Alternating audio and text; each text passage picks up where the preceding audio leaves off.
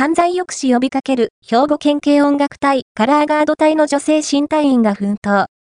1951年に創設され、現在34人が所属している兵庫県警音楽隊。